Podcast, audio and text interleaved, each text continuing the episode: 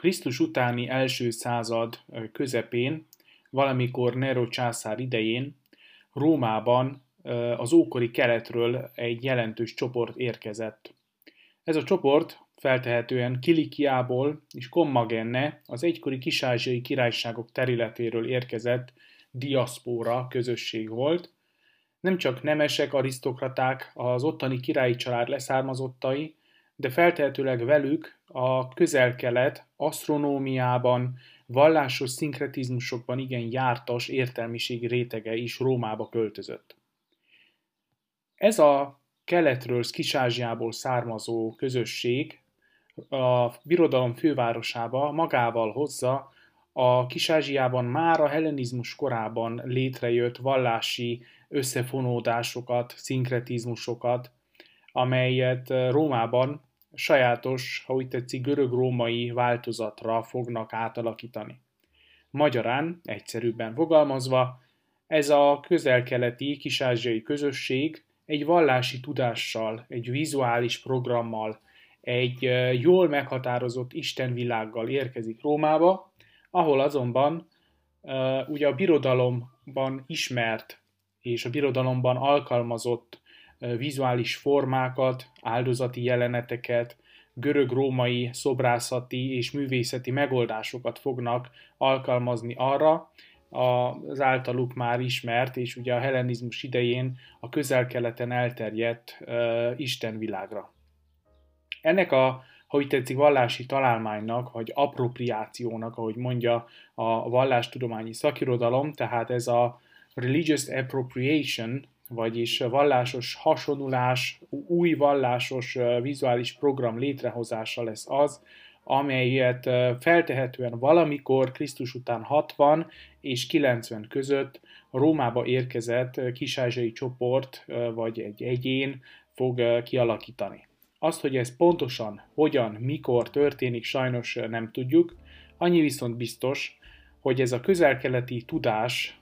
amely a tudás alatt ugye egyrészt egy vizuális programot, egy jól meghatározott ikonográfiát értünk, és ugyanakkor egy ugye vallási hagyományt, vagyis vallásgyakorlatot,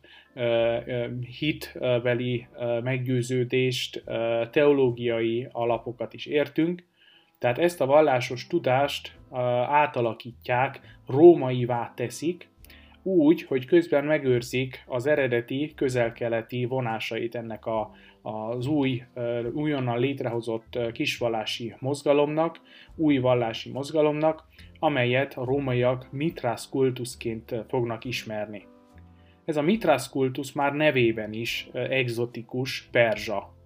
A név ugyan perzsa eredetű valóban, és a, a közel-kelet vallásos hagyományainak évszázadokra visszanyúló szinkretizmusát és együttélését jelzi, amely egyértelmű kapcsolatot teremtett már a, a vaskorban az ókori India, Perzsia és a közel-kelet, Kis-Ázsia között. Tehát ez a három kulturális régió a maga vallásos világával már a, vaskorban, sőt, egyetlen egy forrásból ismerjük ugyan, de már a bronzkorban ismert kulturális kapcsolatot teremtett. Tehát ezt a vallásos csomagot, hagyományt, ezt a több évszázados vallásos hagyományt most Rómában, az új birodalomnak ezen a hatalmas fővárosában újra formálják, egy új vallást fognak létrehozni, de meghagyják azokat az egzotikus, a hagyományt erősítő elemeket, amelyek ugye hát attraktívábbá, vonzóbbá teszik ezt az új vallást. A romai birodalom politeista társadalmában ugyanis nagyon fontos dolog volt eh, ezeknek a kisvallási mozgalmaknak a létrehozásakor, hogy valami új, valami szokatlan, a többitől eltérő elem is legyen ezekben a vallásos jelenségekben, ami ugye a, hát a majdani uh, vallásnak több hívőt fog uh, szerezni, vagyis népszerűbbé tudja tenni ezt a vallásos kezdeményezést. Így születik meg Pétát Mitrász kultusza is, amely nevében ugyan perzsa, öltözékében bizonyos szavak, illetve feliratok tükrében valóban perzsa eredetűnek tűnik, azonban egyértelmű, hogy ikonográfiájában, vallásgyakorlatában felirat, felirataiban, papi funkcióiban azonban már a római birodalom és a hellenizmus, a késő hellenisztikus kornak a vallásképét és vallásos tudását tükrözi. Tehát ez egy gyönyörű példája annak, hogyan lehet különböző hagyományokra visszavezethető vallásos tudást újraértelmezni, vallásos tradíciókat, ha úgy tetszik, kitalálni, újra találni, újra értelmezni, és aztán egy sikeres történettel, egy sikeres és nagyon jól kigondolt ikonográfiai programmal, ha tetszik, eladni, vagy kidobni a vallásos piacra, vagyis a politeizmus, amely ugye eleve azt jelentette, hogy minden egyén és minden közösség maga alakítja a vallásos életét, a maga panteonját maga alakítja ki, ahol természetesen a hagyományok és a megszokott vallásos világkép állandóan ütközik, ha úgy tetszik, vagy, vagy találkozik ugye az új jelenségekkel, legyen szó a birodalmi jelenségről, a birodalom által közvetített hivatalos vallásról, vagy különböző etnikai, kulturális, társadalmi csoportok találkozási pontjakor, ugye ezek a vallásos tudások és hagyományok szembesülnek egymással, és hát nem egyszer ugye összefonódnak, új vallást teremtenek, új formákat fognak ölteni. A Mithras kultusz is tehát egy ilyen átalakító, átalakuló folyamatnak az eredménye, amely pontosan a birodalmi intézményrendszernek köszönhetően jött létre. Azt is mondhatnánk, hogy a kereszténységhez hasonlóan, amelyel egyébként a Mithras kultusz nagyon sokszor összefüggésbe hozzák, és hát helytelenül ugyan, de sok hasonlatot próbálnak találni benne. A valódi közös pont talán a két kultuszban az, hogy kronológiailag tényleg egy időben jelennek meg és terjednek el. Ne felejtsük el, hogy ugye pontosan ebben az időszakban, tehát Krisztus után 60 és 90 között Rómában már jelentős keresztény közösség van, ugye Péter és Pál apostolok már ekkor Rómában ugye vértanú halált haltak, tehát már van egy jelentős püspökökkel rendelkező római keresztény közösség, és nagyjából ugyanebben az időben jön létre a Mithras kultusz is ott feltehetően Rómában, vagy más kikötő városokban, de mindenképp egy urbanizált, multikulturális környezetben a birodalmi intézményrendszer alapvetően fontos tényezőként hat, tehát ezekre az új kultuszokra. Ez a legfontosabb közös pont, úgy a Mithras kultusz, mint a kereszténység megjelenésének a, a történetében. A birodalmi intézményrendszer, a multikulturális, sokszínű, sokvallásos, tényezős kultúra és társadalom jelenléte, valamint az az úthálózat, az a kapcsolatrendszer, legyen szó akár ugye a vámrendszerről, a hadsereg különböző rendkívüli mobilitásáról, a kereskedelmi utakról, ezek mind-mind elősegítették, hogy a római birodalomban rengeteg új kultusz jelenjen meg. A Mithras kultusz tehát valamikor 90 körül, Krisztus után 90 körül már létezik, egy jól meghatározott, kialakított, véglegesített ikonográfiával, teológiával, programmal, vallásos programmal rendelkezik, és onnantól kezdve nem csak irodalmi forrásaink vannak már a kultuszról, hanem rengeteg régészeti forrás, legfőképp feliratok, domborművek, de akadnak apróbb tárgyak is, hordozható kicsi tárgyak, amelyeket feltehetően vagy ugye a kultusz papjai, vagy ugye hát egyesek szerint akár a domestikus házi kultusza is létezhetett a, a Mithras kultusznak, amelyre egyelőre nem sok bizonyítékunk van. Annyi viszont biztos, hogy ezek a mitraikus közösségek nagyon kicsi, 20-30 fős szentélyekben találkozgatnak, olyan szentélyek, amelyeknek a külső épülete jellegtelen, mondhatni beolvadnak a városi építészetébe, azonban a belső tér sokkal nagyobb szerepet játszik. A kultusz hát teológiai, vallási, vallásgyakorlati ugye lényegében, A templom belsőn már minden eleme, alapszerkezete, alaprajza, főbb területi beosztásai, feliratai, a szobrok elhelyezése, tehát a teljes úgynevezett templominventár, templom belsőnek minden eleme egy vallásos nyelvezet része, része a maga az épület belseje is egy szakrális földrajznak, ahogy mondta egy-egy kutató, tehát része ugye a, a Mithras kultusz teológiájának. Most ez a kultusz eljut Dáciába is, feltehetően már Trajanus császár korában, a, itt lehetnek ugye a Mithras kultusznak bizonyos tagjai, azonban Hadrianus császár idejéről már bizonyosan vannak forrásaink, feliratok, amelyek jelzik, hogy Hadrianus császár idején, illetve az őt követő években már jelentős mitraikus közösségek élnek Dácia területén, leginkább városi környezetben, illetve a római úthálózat és vámrendszer főbb központjaiban. Nagyon érdekes, hogy Dáciában a mitraikus közösségek terjedési útvonala az elsősorban a kereskedelmi utak, a só útja, illetve a vámrendszer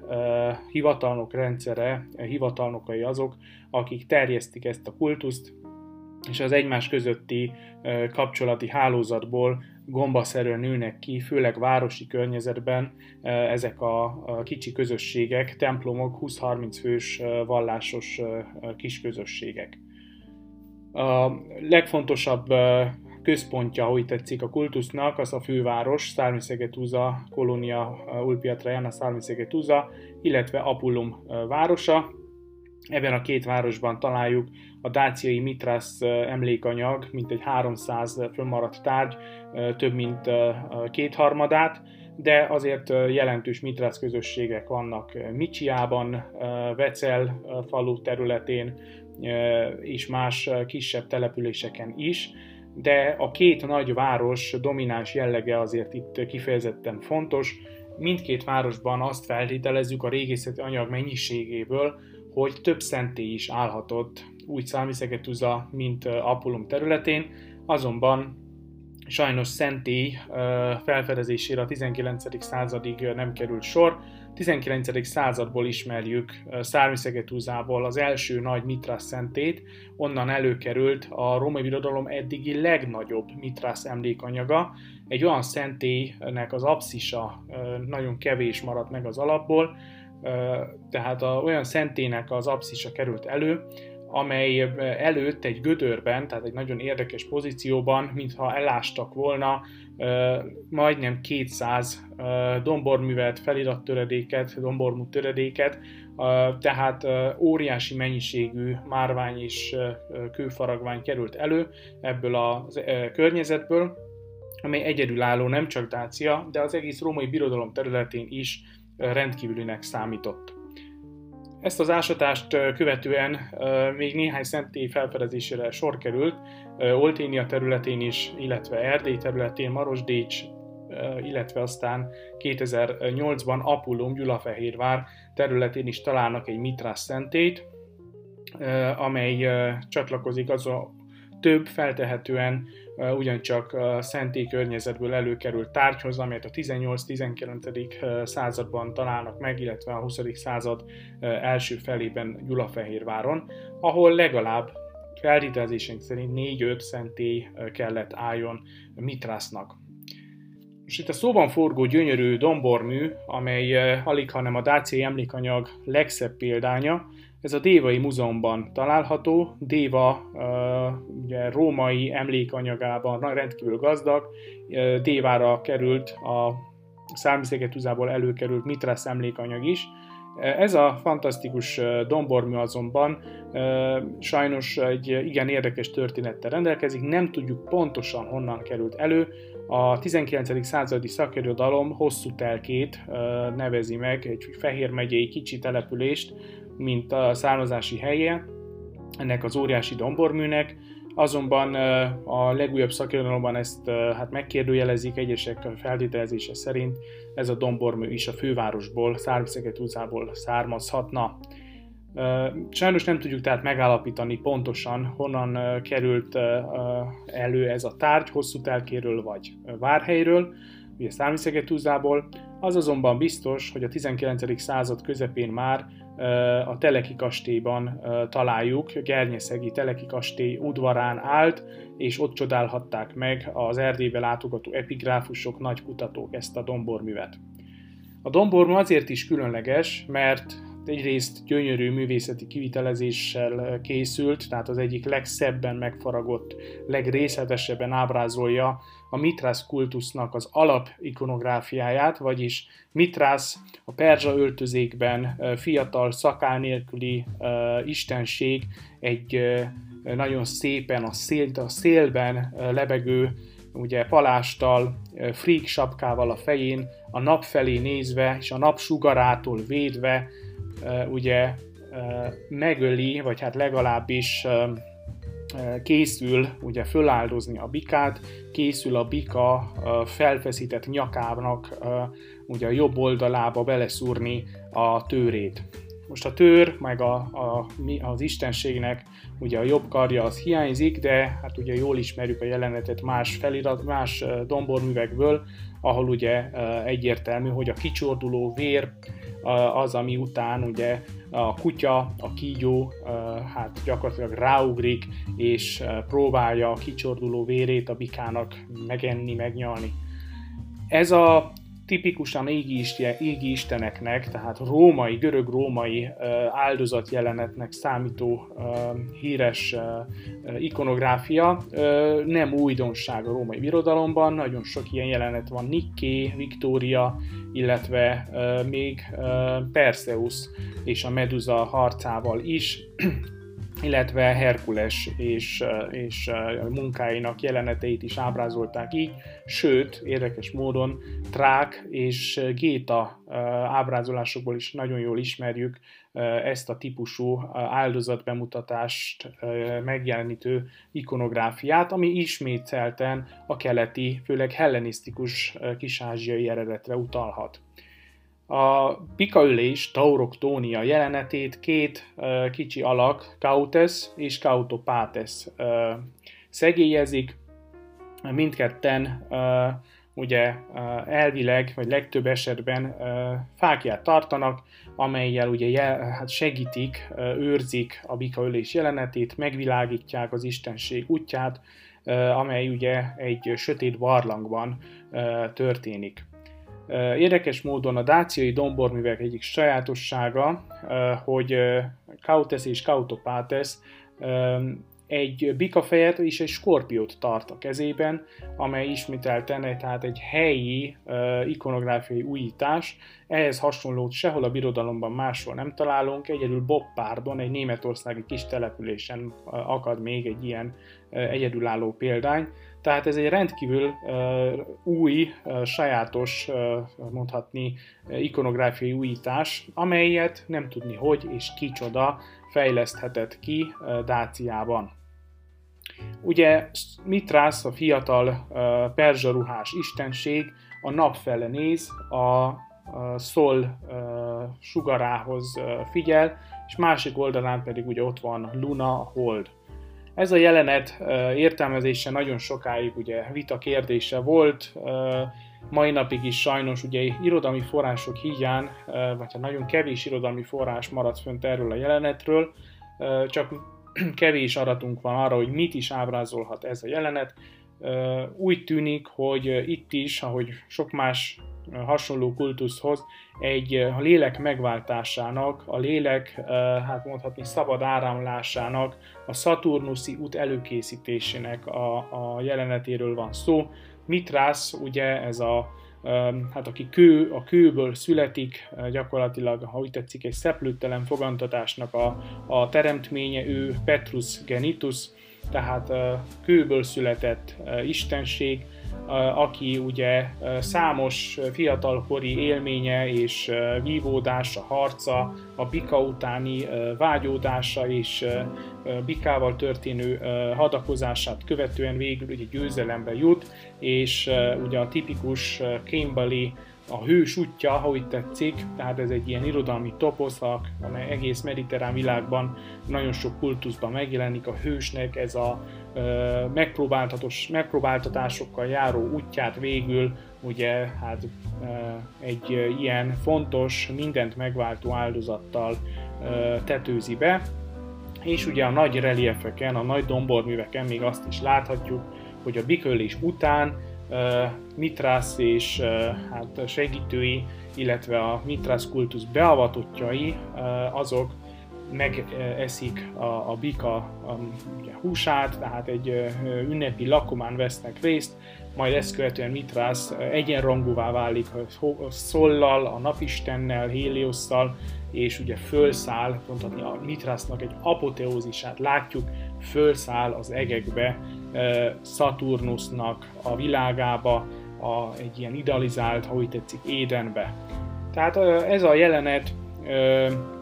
egy megváltás történetnek a nagyon érdekes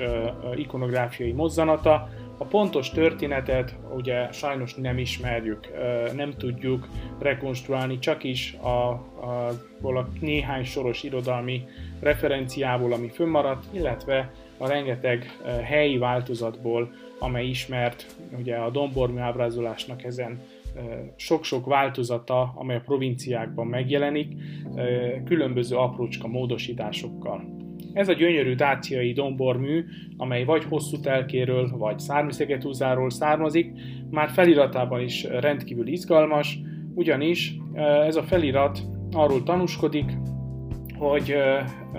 hát először is az istenség neve nagyon érdekes, szokatlan, ha úgy tetszik, Sol Invictus, Jovi Sol Invictusnak nevezi az istenséget, tehát azonosítja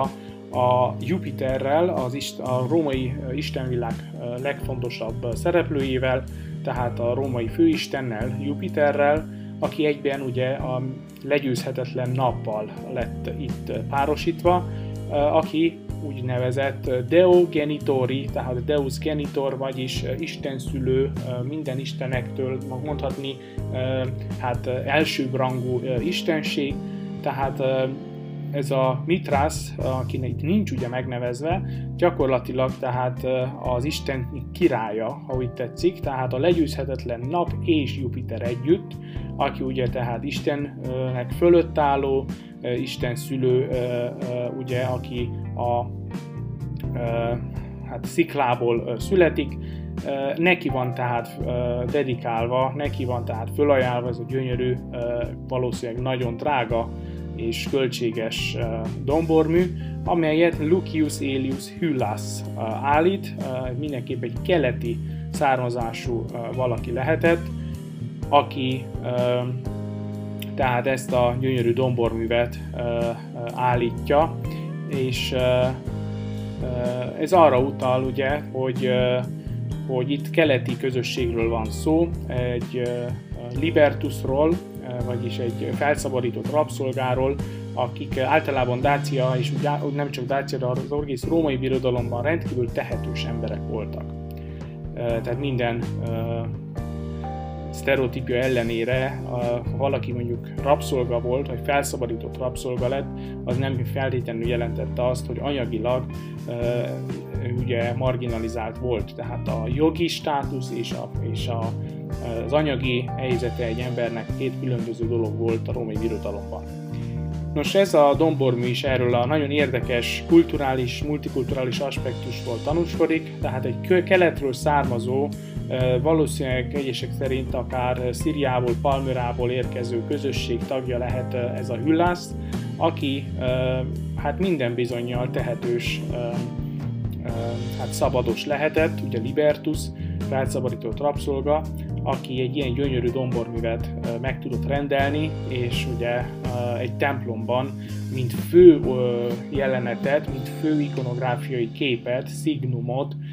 fölajánlott ugye a saját közösségének. Ez a dombormű tehát egyike azon sok és nagyon értékes, sokszor egyedülálló ikonográfiai programmal rendelkező dáciai Mitras emléknek, amelyet megcsodálhatunk a Dévei Múzeumban, illetve más erdélyi múzeumokban is.